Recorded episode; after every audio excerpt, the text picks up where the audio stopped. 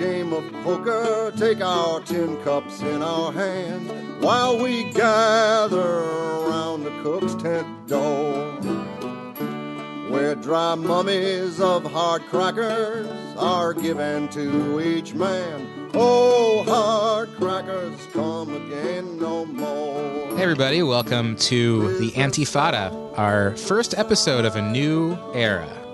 Um, a lot of shows I've recently, like I was listening to WNYC this week, and they're consciously trying not to talk about uh, the T word. Uh, but we're, we're the opposite here. We didn't talk about Trump for the last four years. And uh, so today we're allowed to talk about him again. We're giving ourselves license to say the T word.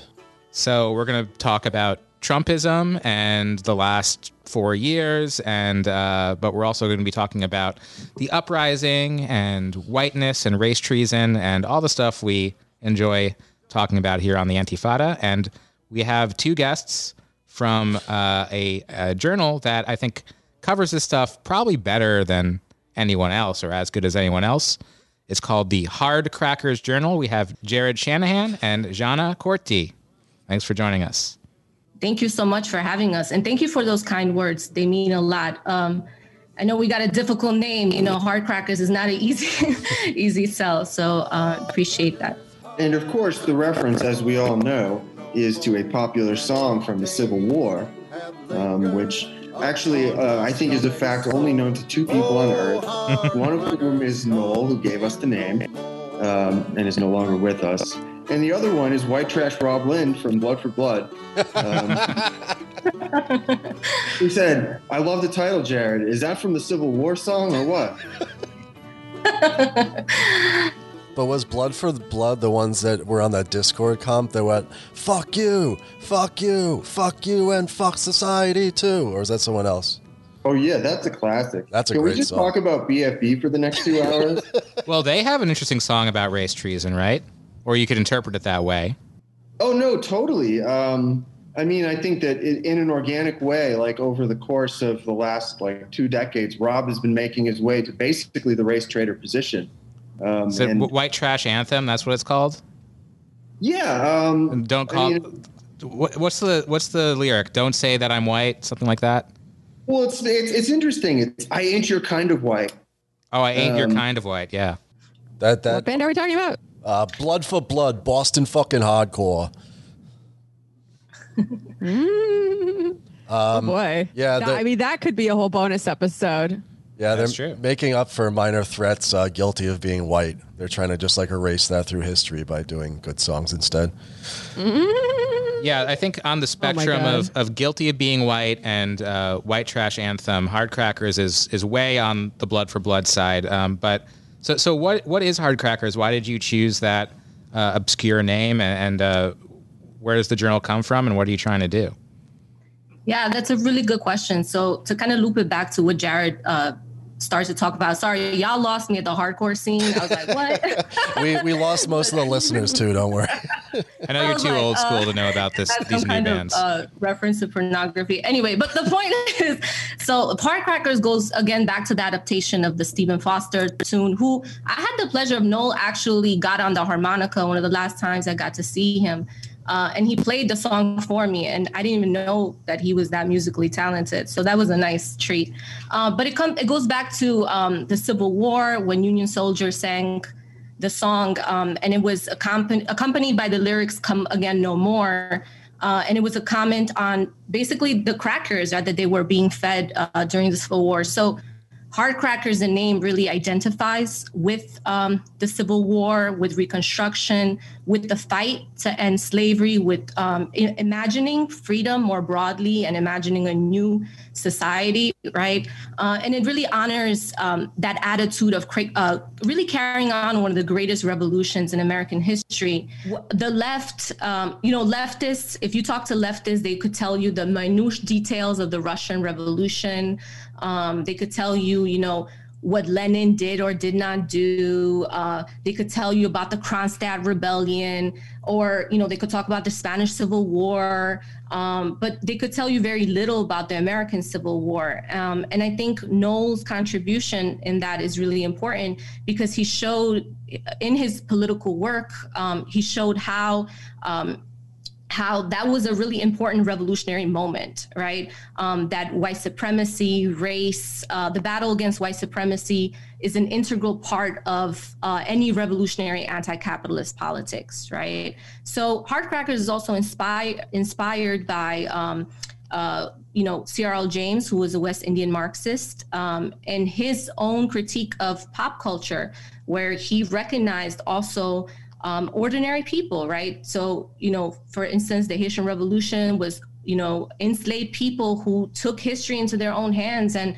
you know, revolted, right, and led the, the biggest revolution um, in global history um, and led to, you know, to Haiti being independent. So, similarly, you know, ordinary people could be drawn um, into this potential for revolution, right? Because inside them exists these two worlds, right? This almost inner civil war on the one hand, um, you know, this concern with their misery, exploit, exploitation, with wanting to um, reserve those privileges, right? Especially among white folks, the desire to maybe push away Black people to to just uh, to claim that role on on top of the hierarchy, but also on the other hand, um, the desire for a new society, right? The desire to actually um, go beyond that boundary, those, those racial boundaries, right? And to really be, be, part of this human human family and of greater humanity. Um, and you know, Noel uh, was also a part of Race Traitor. Uh, him and John Garvey, which is uh, the second uh, co-founder of Hard Crackers, they were both in um, Race Traitor that appeared in, in the 90s and 92 with the slogan "Treason to Whiteness is loyalty to humanity," and again, whose goal was to analyze how whiteness was made and remade over and over again.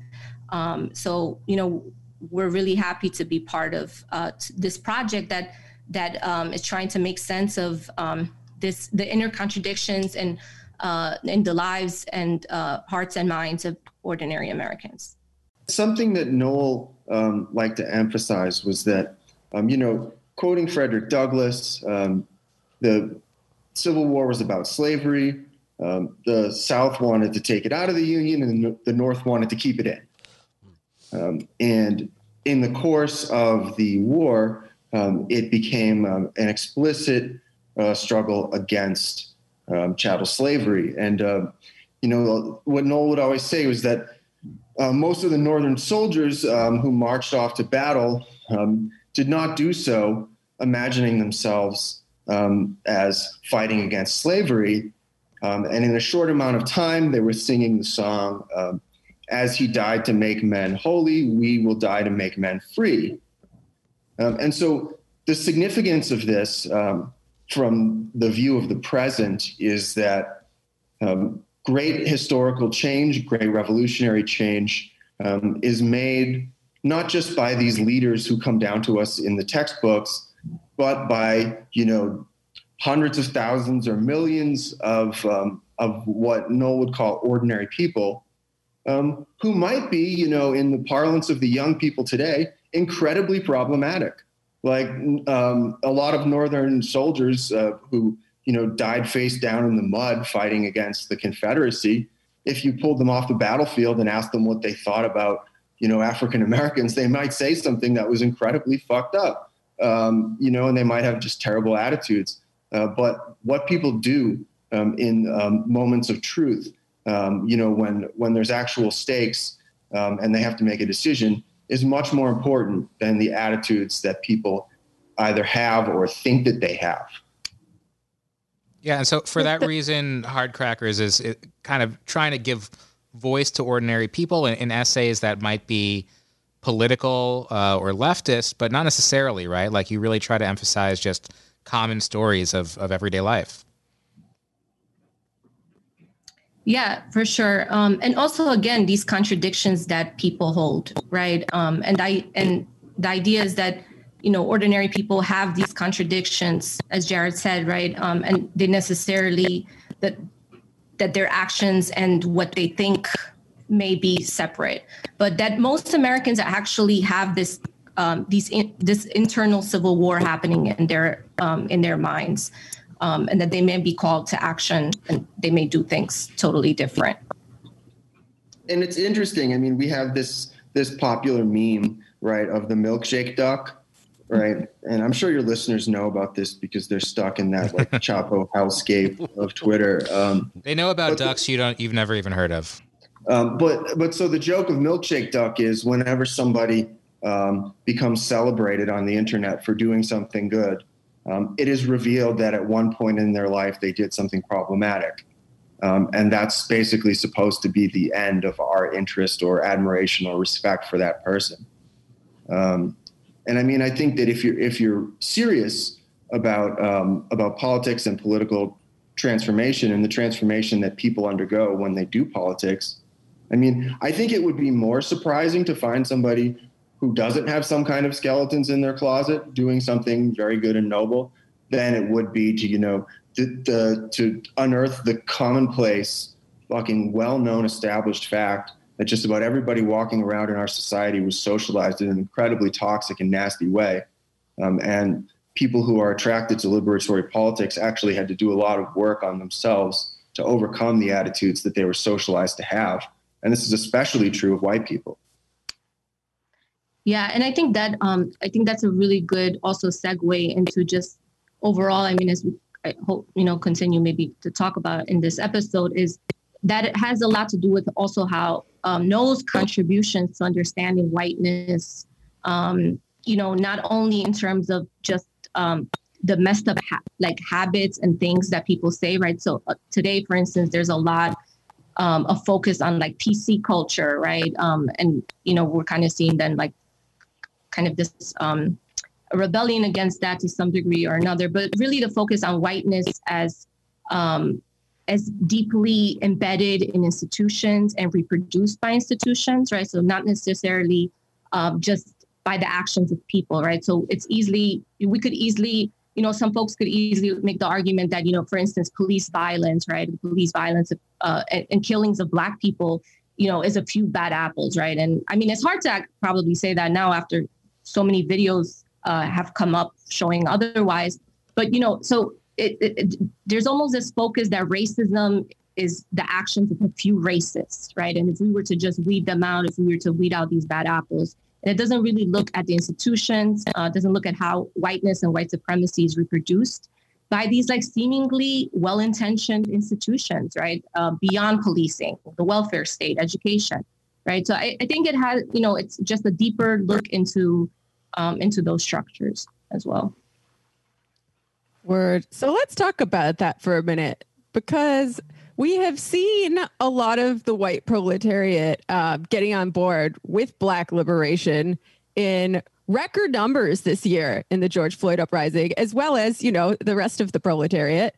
Um, but at the same time, we also have working class whites forming a really substantial junior partner in the Trump coalition. And, you know, maybe this is a sidebar that complicates things too much, but also Trump actually made inroads with minority voters in 2020.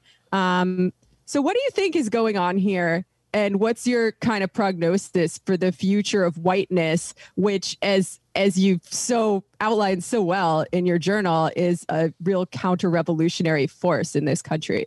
All right. Well, I think there's a lot to unpack there. Um, I, will just say that first, I thought it, I think it's really amazing, and I didn't realize how amazing it was until I moved outside of the bubble of New York City. So I grew up in New York City. I grew up in the Bronx, um, and you know, oh, sorry, sorry, just to preface, I grew up. Um, I'm Albanian. I grew up around a lot of racist ass Albanians. So uh, I was, you know, I, you didn't have to tell me that racism or, you know, the ethnic whites were racist or had to convince me much of that. So, you know, I just thought it was amazing that the George Floyd protest rebellion movement involves so many, that it was a multiracial movement, that so many uh, white folks were drawn to it. And that was more significant, I think, in place when I moved to Knoxville, Tennessee, which is where I live now. Um, because I do think New York and seeing that kind of um, seeing it in New York is very different from like Knoxville, Tennessee, where I'm driving and I'm constantly seeing Confederate flags, Trump stickers, Blue Lives Matter flags, um, MAGA hats, right? And this is just like my regular day to day experience. Like one of my neighbors has a life size Trump doll that is saluting. That's creepy. That's very, very creepy. Someone should do a, a wellness check on that. and the Trump doll was stolen. Uh, this was before the election. Maybe um, it just came to life and went off went off on its own. or maybe some antifas were doing praxis. It was stolen by an even bigger Trump fan. yeah, I was just amazed that she found the second Trump doll within a span of a month to replace it. It was kind of quite amazing. Um, but the point is that I think in in in the South, uh, in smaller cities across America, the multiracial coalition actually was more important uh, than outside of major cities, right? So, for instance, I'll just give you an example. I was driving to Dunkin' Donuts, my favorite place, uh, and you know, I would just see all these young white girls who were like bumping NWA. I was like, what?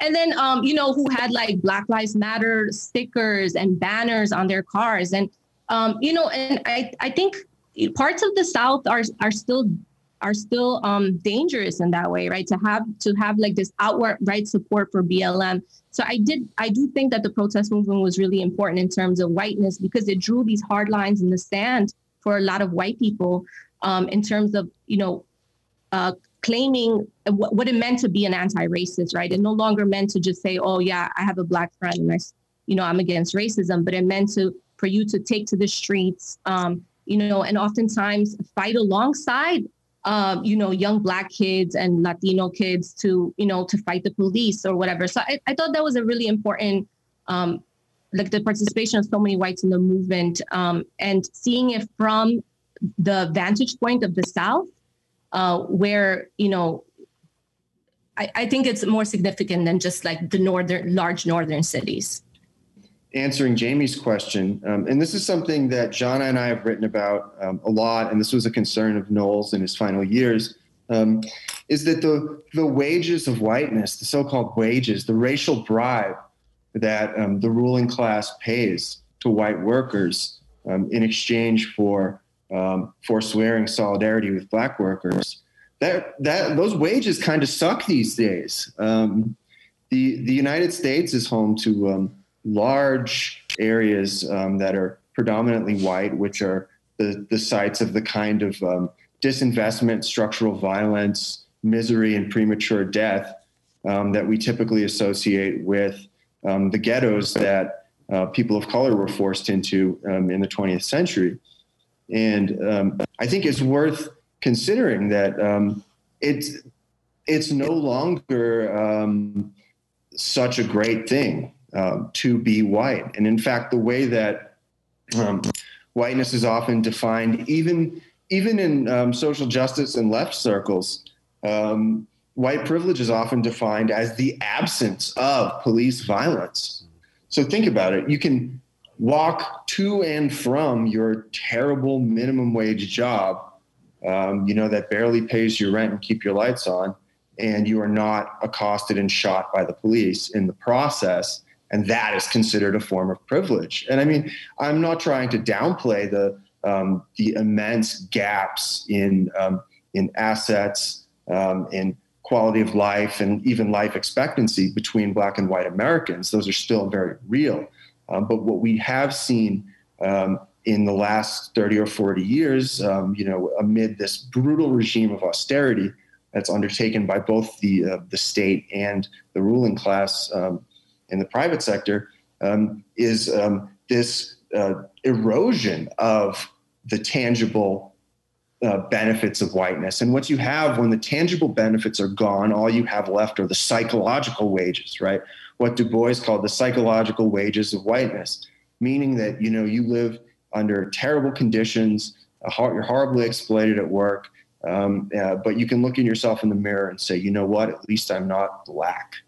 Um, and in that way, um, the current the resurgence of white nationalism and open ideological racism that we've seen in the last four or five years um, has a character to it that reminds me of the way that Adorno described the Third Reich. It, it was a suicide mission. It was this. It was the assertion of this identity, um, and, and, in through through madness, um, through um, the repressed recognition that you were headed towards your own doom.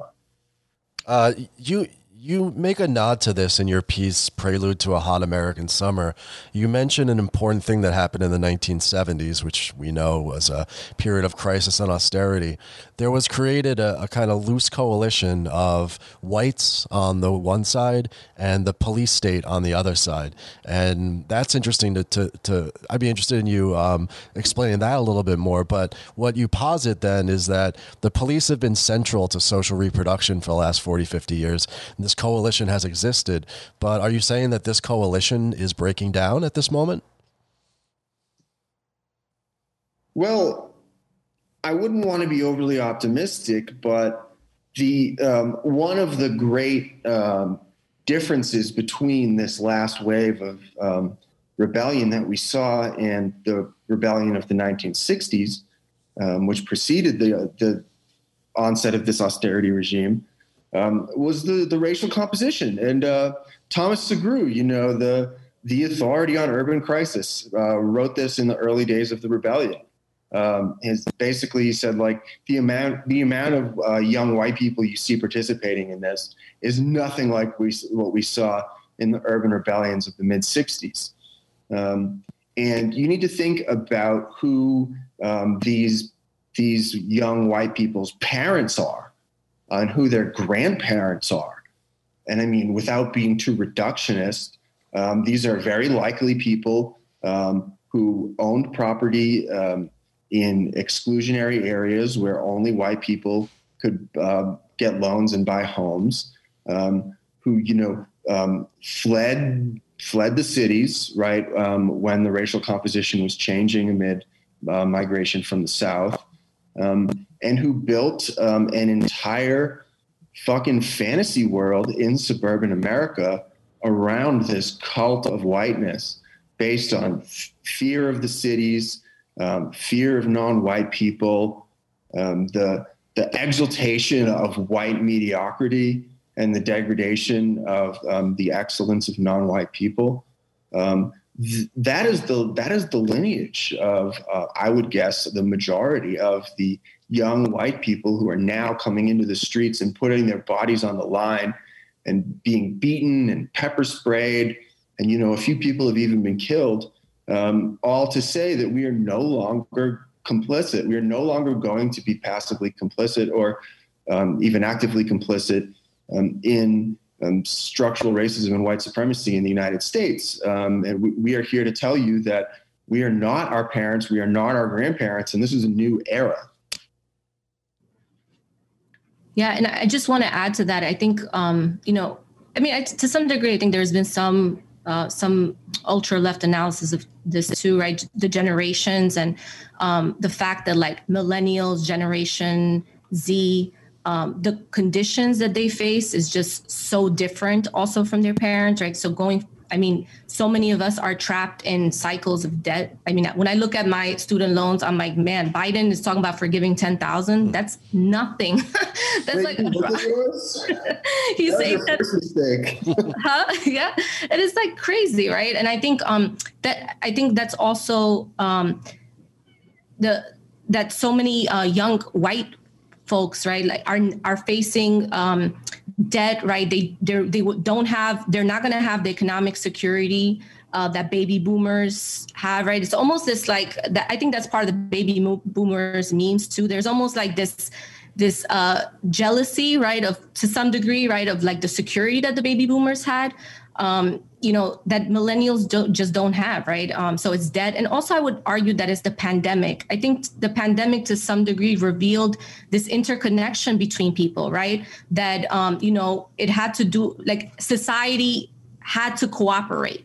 Um, so I think it it it, it helped people um, understand a little bit more how their fate was tied up with someone else's fate, right? Um, and then on top of that, you are just constantly seeing, you know, black people be murdered on social media all the time right? And if you're you know even if you do believe that the role of the police is there to serve and protect and to help everyone man these videos are just constantly debunking that myth right? Um, and um, so I, I, think that's these are all like part um, parts of it as well that you know come together. And i think yeah well, anyway, we could go on. It's just like the, all the things that this generation faces, like climate change, right? There's like there's just so many catastrophes.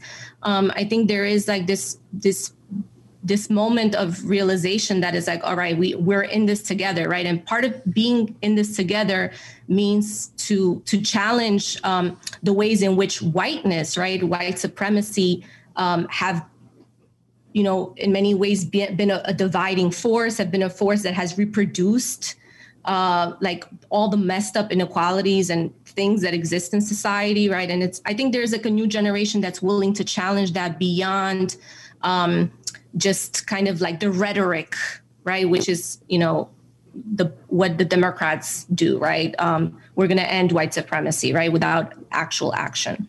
One point that Ignatiev made that uh, I, I, think I, I can't say it enough is that when white people struggle, they need to do it with an understanding that overthrowing white supremacy is good for them as well. That they actually get their own liberation by rejecting the false bargain that white supremacy offers. And yeah, to be optimistic, we could say that in the, the struggles over the past year, the, George Floyd uprising, the unprecedented amount of white participation in, a, in what is a struggle for, for black liberation indicates that maybe that uh, false bargain of white supremacy is being recognized, perhaps for the first time, or it's becoming clearer. Um, mm-hmm. But uh, on the other hand, I worry that so much of white participation in it has come proclaiming itself as an ally, or you know, uh, or describing itself in these alienated ways, as like, or like you know, this this logic of like white people to the front, of you know, taking a knee and this kind of self-flagellating mentality. Um, there's a lot. I saw a lot of that, as well as a lot of participation of white people in like riots and confrontations with the police. Um, so I guess I, I, if we weren't being optimistic, like what what do you think some of the dangers are of the way the uprising played out, or the way it's being remembered or recuperated? If you follow me. I think that's a great question. Um, unfortunately, a lot of the um, critical appraisals of race and racism that we have as leftists right now um, come from the university um, and from other middle class settings, um, especially the nonprofit um, sector. And so um, a lot of the, the theories that people first discover when they begin to ask themselves what it would take to fight back against white supremacy um, are theories that sound very good in the classroom and that might work in a human uh, resources setting, but that are absolutely fucking useless in organizing settings. Um, this idea that you need that white people need to defer uh, to to um, some kind of abstract black consensus on all political questions, right? Um, if you're learning this in a classroom, it makes perfect sense. I mean, if you go to a protest against white supremacy and you're a white person, you should listen to what a black person has to say and you should follow their leadership. And that, I mean, anybody who debates that in a class, you know, it might be some kind of contrarian troll. But when you actually get into the field, when you actually put boots on the ground, you discover, oh, wait, um, there's actually a lot of different black people here. Um, one of them's an anarchist, one of them's a liberal, one of them's a Stalinist, one of them is talking about 5G towers. Um, I'm actually going to have to um, make a political decision about who I support and who I am willing to follow and who I'm willing to work with and call my comrade. And that cannot, that decision cannot be made on the basis of the person's identity alone. I actually have to evaluate the content of their of their politics, how they understand the world, how they understand themselves as acting in it. Um, and so I think with with any kind of big upsurge like we saw over the summer, um, there's going to be a lot of really bad praxis. Um, you know, after Occupy Wall Street, just about every political tendency in the United States had um, at least one critique of intersectionality theory. and what a disaster it was um, for structuring um, organizing settings. Um, and I think that it's just something that we need to get through. And it's all the more reason why um, there should be more theories of racial difference, anti racist praxis coming from an explicitly working class perspective, uh, because the, the, the garbage that the middle class serves up, um, you know, the human resources kind of woke nonprofit theory, will only rise to the top when there's no serious alternative. I was just going to add that I think part of the um, I, I, agree that there is there's a way in which um, anti-racism has become the domain of kind of academia, nonprofits, and it has lost uh, the, the, its social movement edge, right? And I think that has a lot to do with when, when was the last time that you know white people participated en masse against the institutions and the society that they lived in, right? I, I would say the the last last significant participation of whites towards the creation of a new society or at least grappling with the society they existed in was the 60s right? So i, th- I think there is something that has happened to um, to to whiteness to racism to anti-racism from the 60s onwards where again because of the ways in the the the, the winds of the civil rights movement the ways in which um, you know legal discrimination based on race specifically was outlawed it really made racism seem like it was the work of individual racists. There is no institutional racism. Obviously leftists know better and regular folks know better. Black folks know better, a lot better right? But I, I think there is a way in which um, like anti-racism really became the domain of uh, we could think we could fix the system in these small cosmetic ways uh, but it's not fundamentally about altering and overturning the institutions and society and looking towards something new right? So i mean i think i welcome these these uh, the anti-police like the the rebellion because i think it gave um is giving new newfound um uh pr- practice, right, to everyday to to uh, to to anti-racist white people to participate in, right? And I think Occupy gave some involvement, right? So in the past decade, we've seen, you know, here and there involvement on, you know, the um, on the part of a lot of young white folks, right? But I, I think that there's is just like so much to overcome because not only is the anti-racism the domain of um, academia and nonprofits, but we also live very atomized lives, right? I mean, yeah, of course, people have more you know more friends uh, you know across race lines right? But we still live in a very segregated america right? So what and i see this. I mean when i talk tell people i'm from new york they're like ready you know they're like touching the gun on their belt right? They're like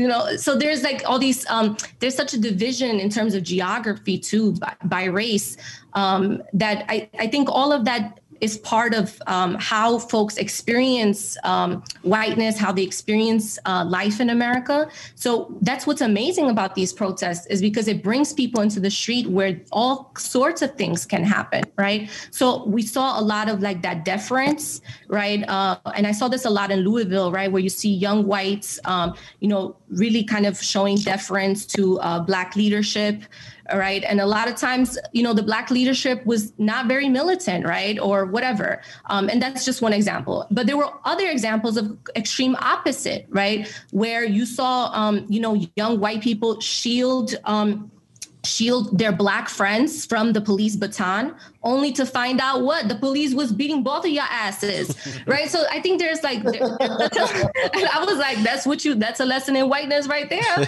So i was like you know i think there's something to um so much could happen in the street but i do think um and i i think that's what i mean about like uh that that uh that power that um, that academia and nonprofits have had over anti-racism is broken apart, and these conversations are happening. Um, and I think for those reasons, Noel Ignatiev, John Garvey, um, that generation really contributed to to how we think about whiteness beyond academia, right? And it's actually so ironic that uh, they came up with race traitor, right, at a time when whiteness, just at a time when whiteness was really becoming a, a, a main. Um, a main part of like the academic left so to speak right everybody was writing started to write about whiteness and where it comes from right and um, and they were like really they were really trying to broaden our understanding beyond that, right? Beyond just like these academic conversations about what is whiteness. You mentioned before that you didn't think that anyone was really talking about revolution anymore. And of course, there are some people talking about revolution now, or, or better to say, insurrection. Uh, oh. So that's uh, my way of transitioning to some of your writing about the last days of the Trump campaign and the sort of uh, you know the the the lame duck session and the uh, the insanity of the Trump movement leading up to the January 6th storming of the Capitol. Um, you've both attended Trump events, and uh, Jarrod, you wrote a really great kind of analysis on the the spectacle of the the Capitol siege. Um, and uh, I think it really works well with what we were just talking about because a lot of writing about what makes the, these Trump people or QAnon people is this idea that, like, deep down below everything, it comes down to the financial crisis and the crisis of the legitimacy of democracy and institutions not being funded the way they used to be and stuff like that. And um, I think that place, places too much emphasis on this or or imagines too much that like the system is broken and we just need to fix it. Like I read one piece uh, in Jacobin recently saying that if the Sanders platform or if like the DSA platform could just be put into power, that QAnon people would just be won over to it. Mm-hmm. And I, I think that's really unimaginable. But uh, I guess yeah, they need uh, to come down to Tennessee. Jacobin needs to come to Tennessee to talk to folks out here to convert them to socialism.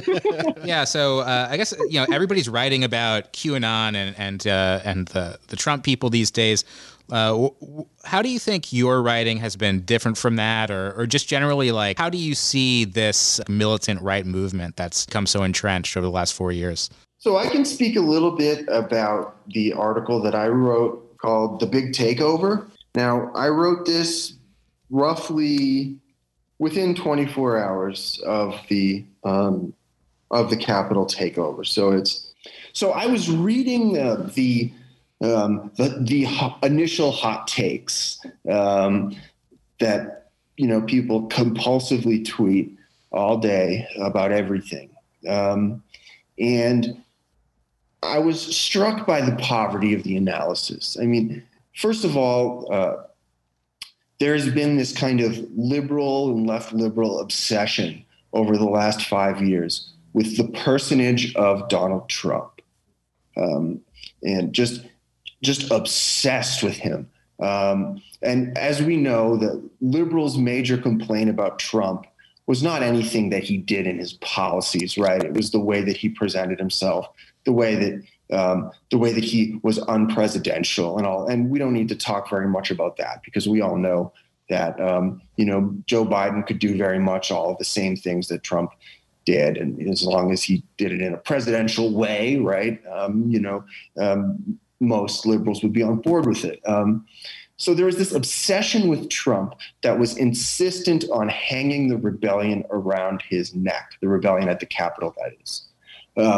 And I decided to approach it from the opposite tack and say, fine, Trump created um, an opening for a lot of these kind of fringe um, far right groups uh, to step into the conservative mainstream. And as many of you know, this has been a dream of a lot of these kinds of white nationalists for a long time. They've been, they've tried um, numerous times over the decades to get a stronghold within the Republican Party from which they could poach um, traditional conservatives and turn them into real hardcore fascists, right? Um, and Trump was actually the occasion for this, right? Um, I'm going to stay away from the endless debates about whether Trump is himself a fascist um, and just point out that Trump has enabled um, a milieu within the American right, um, a, a, zone of indistinction where somebody like Richard Spencer um, could speak to a young Republicans uh, student group or something like that um, and win them over to the hard stuff. Um, and so I wanted to examine the Capitol riot as um, as a social movement, as the um, and not just the end point of a social movement, um, which I think would be kind of boring, but actually as the beginning of one, as the generative moment of a new form of far right politics. Because if you look at at our side of things, um, generations of um, of leftists are defined by these moments, these upsurge moments, right? I mean, you go to meetings a lot of times, and the the people there, you can look around the room and say, okay, you were politicized by Anti-Globe, you were politicized by Occupy, and you can you can see who came in during what what big spectacular moment. Um, and I think that it's no different in the right, um, and that we can actually view this um, this event, this big spectacular event, as something that is generative of a new type of politics, um, and that will you know be comprised of the all of the different actors who came before it, um, right? But will not be reducible to those actors. Another example is if you read um, The Making of the English Working Class. Um, Thompson does a great job of charting all of the weirdo little little quasi-religious sects and guilds and um, um, her- heretics and all the rest who were running around um, in the prehistory of what we now call like the traditional workers movement in England. A final um, a final point that I wanted to make in the article um, was that I don't think that it's helpful to go head over heels for these conspiracy theories about how the whole thing was orchestrated by the state. Um, you know, I think that there is evidence that there are individual actors within state agencies who thought that this was right on. Um, you know, there's that photo of the cops, um, you know, taking selfies with the the um, insurgents but you could also look to photos of cops taking selfies with Black Lives Matter protesters and taking a knee and all the rest, right? It doesn't mean that the cops plan those rebellions. Um, and uh, simultaneously, I think that it's probably true that there were less security forces at the Capitol that day than there would have been um, had it been a Black Lives Matter protest. And that's just a fact. You can actually look at what kind of security they used for BLM stuff and what kind of security they used um, for the Trumpers. Um, but I worry that obsessing over um, this kind, these kinds of cloak and dagger theories uh, blinds us to what's actually in front of our face. Um, and my partner actually pointed out this um, this great passage uh, from an Eve Sedgwick essay on paranoia um, that I'm going to read very quickly. Sedgwick talks about um, in the early days of the AIDS epidemic. Um, she is talking to an activist friend of hers um, about um, about the epidemic um, and about their activism. And Sedgwick finally asks the question to her friend that was um, on a lot of people's mind at the time, which was, "Where did this thing come from?" do you think that it might have come from the government? Um, and now I'm going to quote from the essay. Any of the early steps in its spread could have been either accidental or deliberate, she said, she being Cindy Patton, her friend. But I just have trouble getting interested in that. I mean, even suppose we were sure of every element of a conspiracy that Af- that the lives of Africans and African Americans are worthless in the eyes of the United States, that gay men and drug users are held cheap where they aren't actively hated, that the military deliberately researches ways to kill non-combatants who it sees as enemies, that the people in power look calmly on the likelihood of catastrophic environmental and population changes. Supposing we were ever so sure of all of those things, what would we know then that we don't already know? And I think that's a really great question. And I think that it's a question that we can raise to probably 99% of the writing that American leftists do. I hate to say it. but it's just like the umpteenth article that proves that America is in fact a racist place. It's like yes, we understand. Let's let us let's focus on what's in front of us that we don't already know about, that we don't already understand. Um, and let's see where that gets us. And so that was the spirit in which um, I approached uh, the Capitol takeover. Um, and I've gotten some pushback and some good response, but I think over time, the lion's share of the article will stand up. Okay. Um, I think another thing I've been thinking a lot about um, the Capitol takeover that's important. I, it almost feels like I remember when I saw it and I was like, shit, I was like watching all these w- white people scaling the Capitol building. Um, uh, one dude, the Q shaman with, you know, the, the bison headdress. Uh, you had the Orthodox Jewish dude who I'm like, was he from Brooklyn or his dad was from Brooklyn? Uh, and he was holding on to the to the riot shield, right? And you know, so, and had like the animal whatever covering.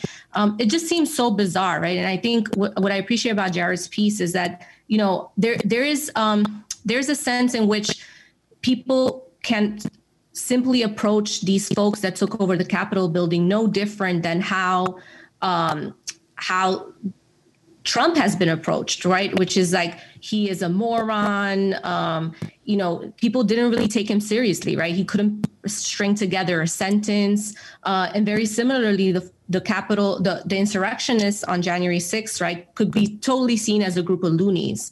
Um, but the closer you look at that footage, you're like, holy crap, they were serious. Uh, you know, they came in with pipe bombs, they had zip ties, they had plans to kidnap politicians, right? Um, it, you know, and and had they been more organized, right, um, it could have been far more fatal than it was. Um, so I think that there is like there is this weird way in which the, the January 6th was like this logical conclusion to to the Trump presidency, right? Um, these folks have been saying for a long time that they're going to do something like this, right? Um, and I just want to say that I think COVID, to some degree, helped gel together a lot of these different movements, right? So it was really in the anti-lockdown. Like I was thinking about the Capitol um, Hill riots of January 6th, and looking back, I couldn't help but uh, remember what happened in Michigan, right? There were all of these ways in which um, this was there. There were other trial runs that these folks have participated in, so that January 6th doesn't seem so out of the blue right? Um, I think in Michigan, uh, a month in after um, the the lockdowns were enforced, right, by the state in order to prevent the spread of COVID, we saw protesters similarly take to the Capitol building, um, and then you know. Two weeks later, they were able to rush the Capitol building, right? Trying to gain entry into the House of Representatives. So I just think that there's something also uh, developing um, in terms of the ways in which all of this is coming together, not just the uh, the the, tr- the pro Trump supporters, of course, but the the QAnon conspiracy, the anti lockdown protests, right? They they are they they they've been gelling together for a while now, right? And I th- I think COVID in many ways has helped them uh, come together. Um, so I think that's kind of really important too. And for me, when I was, the more I read about what happened on January 6th, I couldn't help but think that QAnon in this weird way provided the revolutionary fervor, right? Because of the ways in which it imagines the storm, the prophecy, right? Um, and it ima- imagines uh, QAnon adherents really taking this revolutionary step. Um, so I just thought all that, all that coming together was just like so bizarre and so crazy. Um, and I think we're going, I, I think especially as COVID rages on, um, even under a Biden presidency, we, we're just going to see kind of these kinds of mutations. John, are you prepared to do a reading of QAnon based on the 18th Brumaire? well, I was actually I was listening to a, oh boy. a, a podcast about QAnon recently called QAnon Anonymous, and they oh, were I love them. Yeah, they're That's so a great, great. show. they had a guest on talking about how a lot of the French Revolution theories were very similar to QAnon theories, just like kind of deranged conspiracy theories about the aristocracy. And just a lot of the country just became obsessed with killing all of them. and they did. And they were, they kind of speculated sort of morbidly like, will QAnon lead to the second American Revolution? And it, you know, it'll be something different than QAnon. It won't be this like totally deranged conservative revolution. It'll be, you know, something more all encompassing.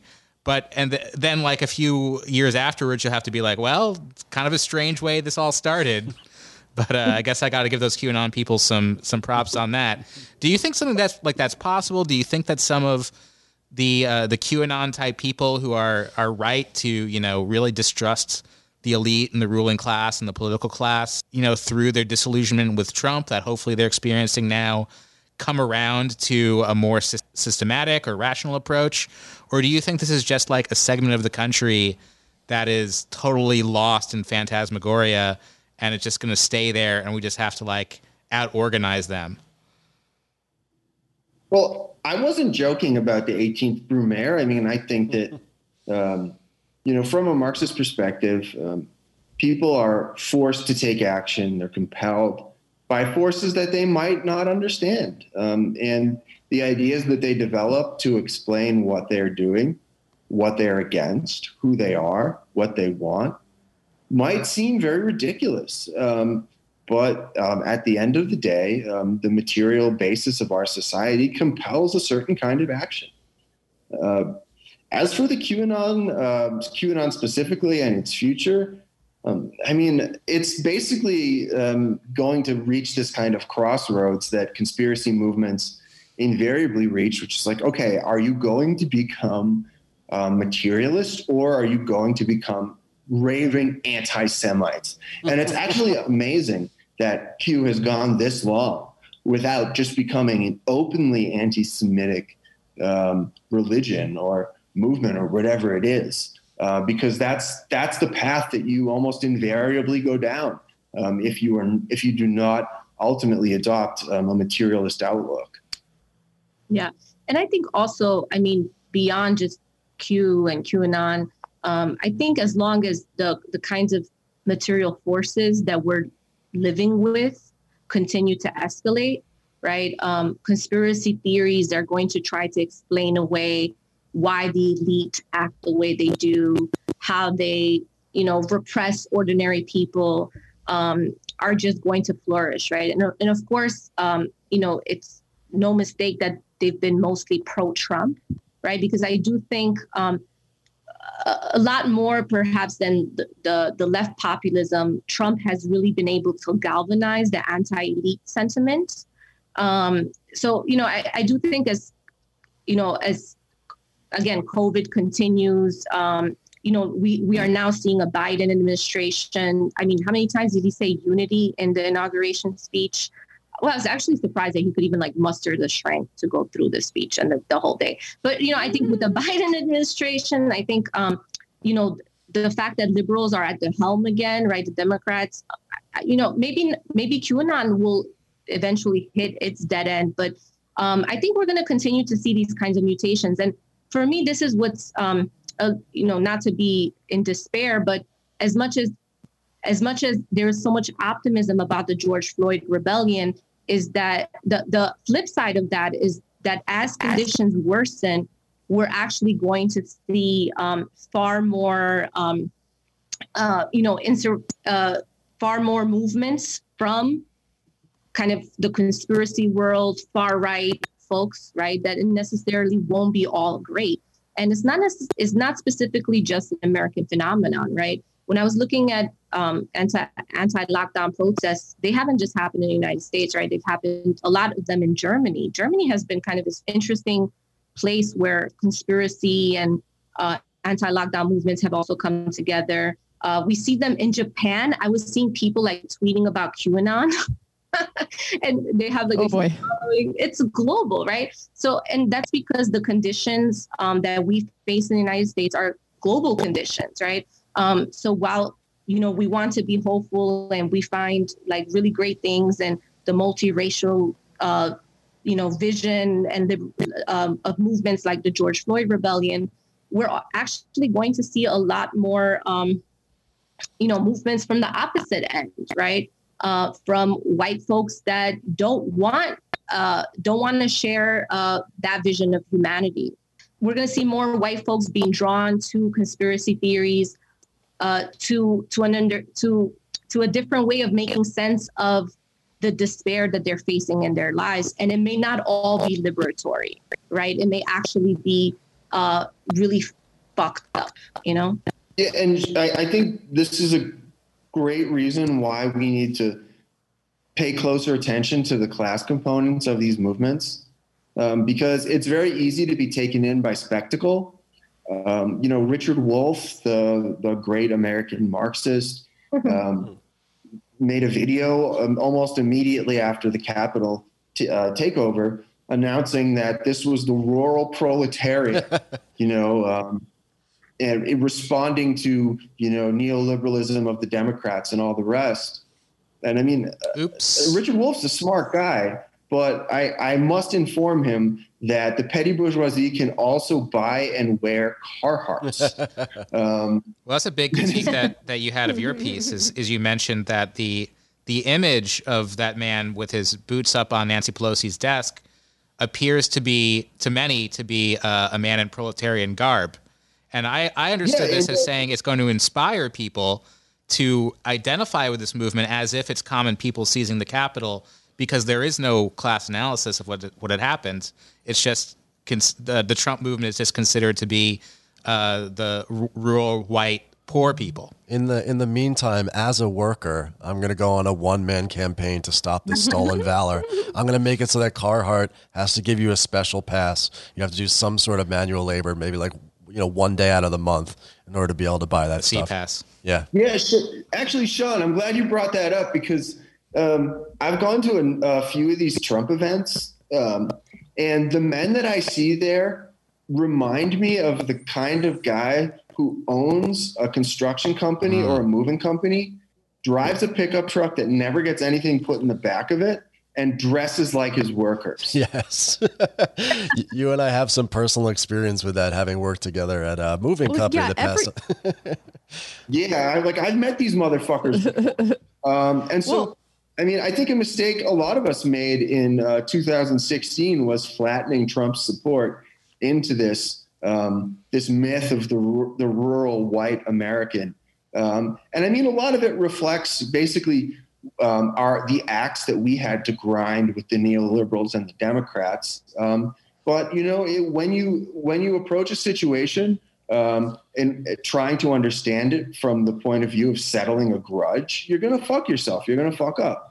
Um, and I think that um, we can do a much better job analyzing the actual class composition of um, of the this kind of new rightist movement. Actually, a friend of mine. Uh, Tom Waters uh, from from CUNY Struggle wrote this great article. Um, you know, I, I, think it's it's going to go up on Spectre soon. I was I was trying to get it for Hard Crackers, but you got to get up pretty early to beat the Trotskyists. Um, and his argument um, is basically that this was a demonstration of the petty bourgeoisie who were demanding their workers back.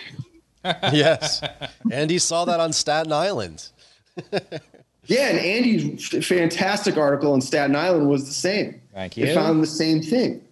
So I mean, I think that this is this is a good cause to not get taken in by this by the spectacle of some some white dude, dude dressed like shit. You know, I mean, they're not. Say that about Richard Wolff.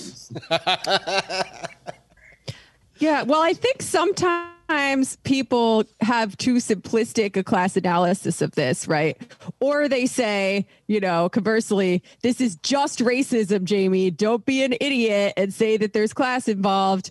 Um, when obviously it's all of those things, right? Like uh, historically speaking, and today, um, the far right and right wing populism is a movement really spearheaded and led by the petty bourgeoisie because they are afraid of being proletarianized in an economic crisis. Um, and there are also working class elements to it. Um, and to ignore either of those things, I think, is to miss.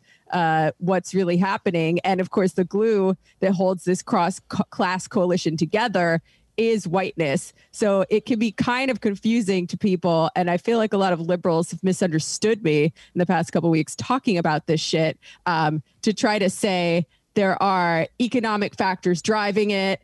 Um, there are class factors, but it is a movement spearheaded by the petty bourgeoisie. Um, right. Well, that just means that these people that you're talking to don't understand what whiteness is. Whiteness is a cross class alliance um, between a certain set of workers and uh, a certain set of ruling class motherfuckers. Um, you know, and the the designation that they um, identify under has changed over time, right? We know the Irish weren't always white, the Italians, um, the the Jews. Are the Albanians uh, white? I, I, I don't know if that's rude to ask. Uh, dep- depends on what part of the country you're in. Yeah, what part of the Bronx you're in? Throgs Neck, the nice part. They pass. They pass.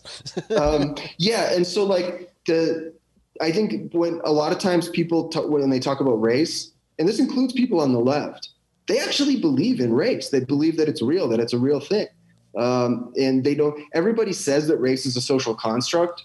It's like an article of faith, but nobody actually really thinks about what it what it means.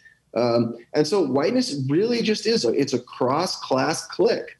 So to see um, the, the that the arrestees at the Capitol were some of these ruling class motherfuckers, like a literal CEO, right? Um, And Ashley Babbitt, her case was so crazy. Like military veteran, uh, had all this money that she bought, had borrowed for her failing pool business. like yeah, it there- was so there- really sad. Her story was sad. Sorry, not to cut you off, Jarrod. Her story was sad, and the other woman that died too. She, um, sorry, I like I got really into the QAnon stuff. So, um, the the other woman that died was like a recovering drug addict, right? So in that way, you kind of do see a lot of the cross class composition, right? Like these two white women who were just like their lives were really fucked up and miserable, you know. Um, and they they stormed the Capitol, right? Ashley Babbitt spent like half her life in the military, you know.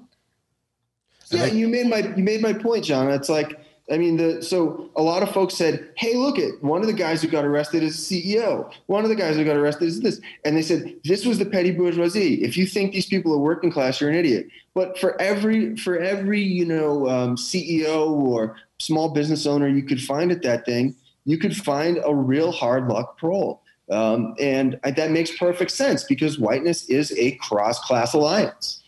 So yeah, um, at the end of your piece on the Capitol siege, we've been talking about it a little bit, right? We you write about the kind of libidinal thrill and spectacle of seeing these halls of Congress who everybody fucking hates, right? Like you don't have to be on the right or the left. Most Americans' politics are a bundle of contradictions that don't make any sense anyway, but they do think these people are a bunch of stupid assholes. Um, the thrill of seeing them disrespected by these barbarians in proletarian garb, you know, whether or not they're actually part of the proletariat, as we've been talking about.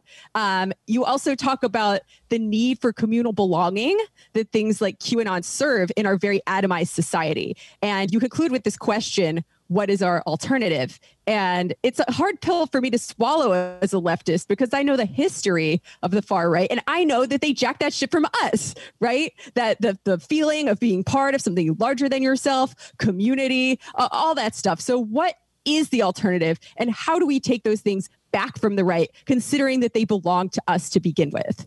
Hell yeah. We're like, uh, we don't fucking know. that, that wasn't a Socratic question on my part. I don't fucking. I'm know. like, shit, if we had the answer to that girl, a real good answer is like, and I, I was ex- I was actually expecting to get a lot of shit for um, ending the article that way because I mean we've seen the alternative in the last year. I mean the um, the mutual aid networks that have uh, developed around around COVID and that dovetailed into um, a lot of great social reproduction projects around the, the rebellion. I think that shit's great. Um, I mean, the rebellion was obviously fucking awesome. Um, I just read. Um, I'm writing an article now about the the the investigation um, the of the New York City Department of Investigation into the NYPD's response to the George Floyd rebellion, and I just read the thing cover to cover today.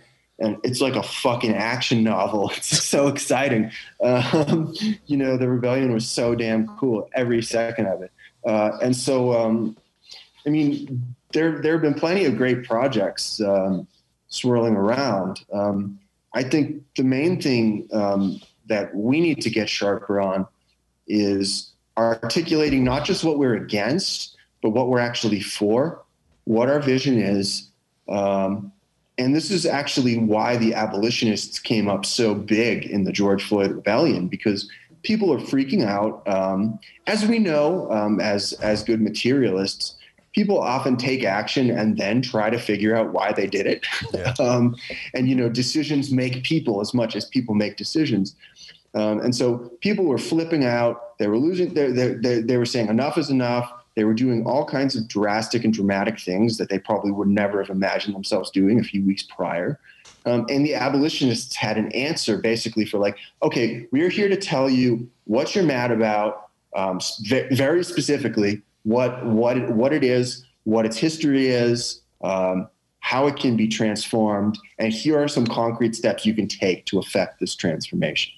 Um, it's a remarkably tight worldview that they present, and it's no coincidence. I mean, a lot of these folks, especially critical resistance folks, have spent the better part of 20 years with like in dialogue with each other, sharing ideas um, and building up a, co- a very coherent view of what the world is and how it can be transformed.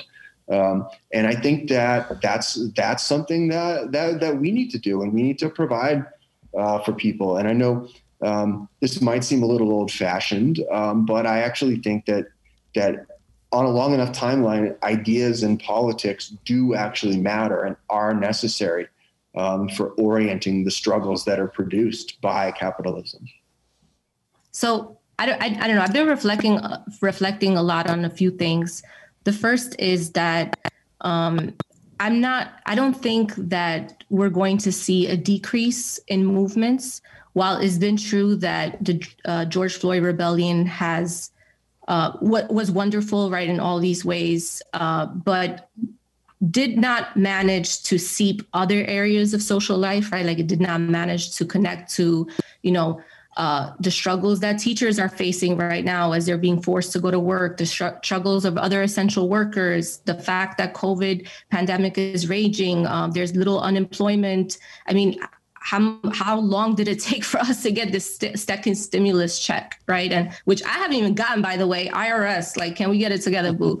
Um, you know, so I think there, COVID is is continuing to rage on, and um, you know, so I, I think just in that, that's a possibility to start uh, connecting and gelling things, right? Which, of course, we know don't only happen at the level of rhetoric, they also happen at the level of action, right? So part of me is like, we have to wait and see what regular folks do, right? Um, and that's something that, to bring it back to the Hard Crackers Project, uh, is what we've been trying to document, right? Like, how are folks thinking, dealing with the pandemic? What are the contradictions um, that are emerging in everyday life through this moment of upheaval? Right? When when was the last when was the last time that the world has gone through this? It's important to note that Biden and Kamala will be in power.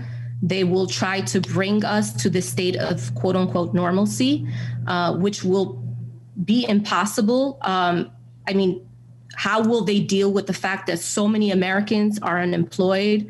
Um, so many vaccine rollout has been really slow, right? There's there's such a crisis that they're faced with, and on top of that, they're faced with the you know with a looming economic recession, right? Economically, the United States is not doing very well. Um, so these are all issues that are not going to go away. Um, so I imagine the next the next few years um, unraveling all kinds all kinds of things being unraveled right um, and i think there Jarrod is right to point that you know what what um, leftists what ultra leftists can do is to provide some clarity for folks um, you know taking on these issues right um, figuring out ways in which we could kind of gel these struggles together um, and facing to the sober reality that 70 million people did vote for Trump. Right? Um, and uh, they voted regardless of the fact that he was blatantly racist, misogynist, wanted to build a wall. Um, you know, so there is, you know, oftentimes it could be difficult to be optimistic in the face of that, right? Um, but given the pandemic, given that the Democrats will do perhaps very little um, to address just the the stark uh, reality that that ordinary Americans are faced with. Um, not to mention just how the pandemic is going to throw so many states into fiscal crisis. We could imagine all kinds of things uh, coming coming out, right? Um, so I think it's just being prepared and thinking about how how to intervene in those struggles, right, and how to help them uh, expand and connect together. I think will be an important role that we could play. Um, I don't have a crystal ball to to envision any other kind of alternatives, but I, I do think you know uh, helping gel these struggles together is important and and providing a vision right? And um, lastly i just want to say i think this is also a really good moment to push back a little bit and to push beyond the social democratic visions um, and to push back that being really the the end line in terms of the political imaginary um, you know, and again, a lot of love for like DSA folks, uh, you know, like a lot of, you know, I have friends of mine who, I, you know, sometimes I'm like, oh, you're, you have that social democratic line, but I, I do think it's really important to just push, um, to, to push that to its limits too, right? And hopefully uh, have some of those folks join our side as well. Yeah, well, that is what we're kind of trying to do with the uh, communist caucuses in DSA and the sort of left caucus network that we've been forming, right? Because that seems like the place that a lot of people come to socialist politics. And I think it's important to have communists there, you know, leading people in a more revolutionary direction. Um, well, you kind of answered what my last question was because we like to end on a call to action. Um, so maybe I won't ask it. What do you guys think? I've got, I've got kind of an, something to end it with. Uh, yeah, okay. Last week, I went to Hunts Point, where the uh, the workers at this large produce distribution warehouse that they say like 60% of the produce of the New York metro area comes through this warehouse. And the, the Teamsters there, there there's about 1,400 of them, uh, voted to go on strike because their, their pay increase was too small. They wanted a pay increase of about three times as much. And they said that, uh, you know, everyone says that they're heroes and essential workers, but this pay increase is is uh, really insulting. So they went on strike for a higher pay increase. And over the course of the week, their, their picket line out, out front of where trucks go in became this kind of like gathering place. It's a very difficult place to get to in the in the Bronx. Became this gathering place of something that you might imagine as, as, like what the left really looks like. Rank and file workers, along with Teamster Union leadership, DSA people, you know, coming and preparing food, DSA type politicians like AOC went there twice, and then like a lot of local politicians who were, you know, if they don't have the same politics of AOC, they were certainly trying to sound like they did, and then just assorted communists and radicals from around the city who want to show up and support in any way they could.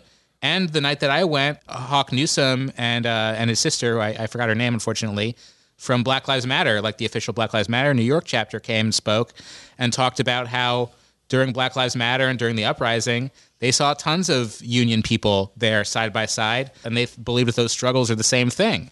So, you know, sometimes when people talk about the left, it's so abstract. I don't know what they mean, and I don't even know if it exists. I like to think that what I saw this week at Hunts Point, um, and it looks like they they won on their their demand of getting a a one dollar uh, increase, is something that we could say is is a a collection of social movements that we could say is the left and they really do have each other's backs in a, in a way that's at times tangible. Sorry for being optimistic. We're not supposed to do that. no, that was nice. And I think I saw some champagne bottles. So that's definitely my kind of left gathering. oh, yeah. They were drinking. bottles. they were drinking long before the, the victory announcement. that's exactly even more right. it's a good, it's the kind of gathering I want to be in. It's a nice reminder that um, these folks with the blue checks no offense to any present company, of course. oh, none taken. Spend all fucking day just tweeting the minutia of their lives, like they're praying to an absent god or something. Um, are really there uh, they do not represent the average leftist or person with left sensibilities in the United States. Um, and this is actually uh, something that really um, attracted me to, to Noel and his theory of social change, which is that um, you know your your neighbors and friends and the people you ride the um, the train with, and maybe even your old racist grandma. You know, I mean, if given the opportunity to take action, um, you know, um, is just as likely to choose um, a liberatory path as they are to, to choose the forces of reaction. Um, and that's yeah. we, as long as we as we keep that option open, um, then building a new society um, remains a, a, viable possibility within our own lifetimes. Awesome, Jarrod and, and Zhana, thanks so much for joining us. Excellent, I excellent want to plug in, um, just because. Sorry, I don't mean to cut you all Go off. I just want to plug in just because um, of what Jarrod said about Nolan. I, at Hard Crackers, again, continuing that project of documenting those contradictions, right, and the possibility for folks to to turn the me- to turn over the mess we're in. Just want to plug in that you can totally go to hardcrackers.com and check out our material. And if you're so also inclined, you could click the about us uh, and you could also hit up with a hit us up with a donation if you enjoy um, some of our writing and some of our work. And you can order the journal too. It's a physical journal. Yeah we're coming up with a new issue uh, actually two issues. One issue that will be de- dedicated to noel uh, and another issue specifically looking at um, 2021 and all of you know all of the things that are happening um, and documenting various facets of American life under this in, insane, turbulent time.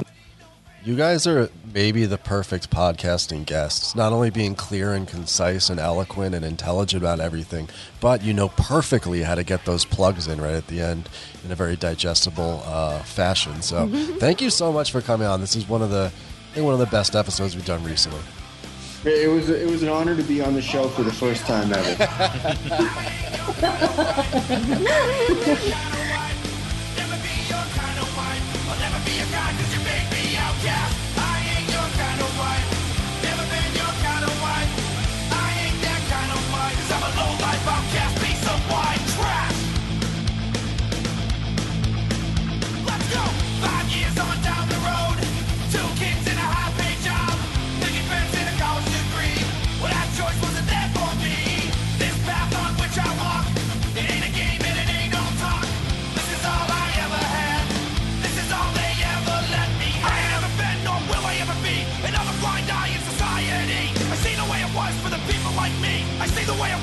family. So, have you ever prayed to the night sky?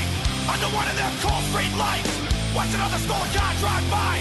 Like you always said, this is where I'll die. I ain't your kind of wife.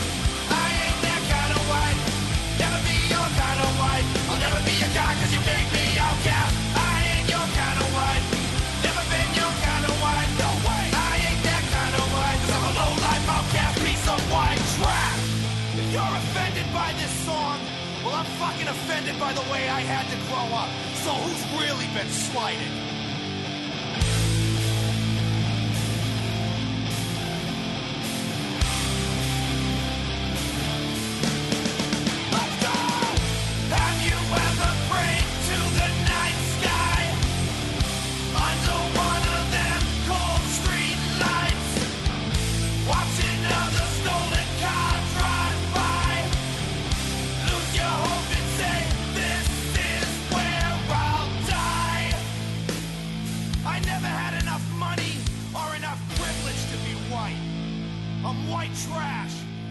society better learn to recognize the difference.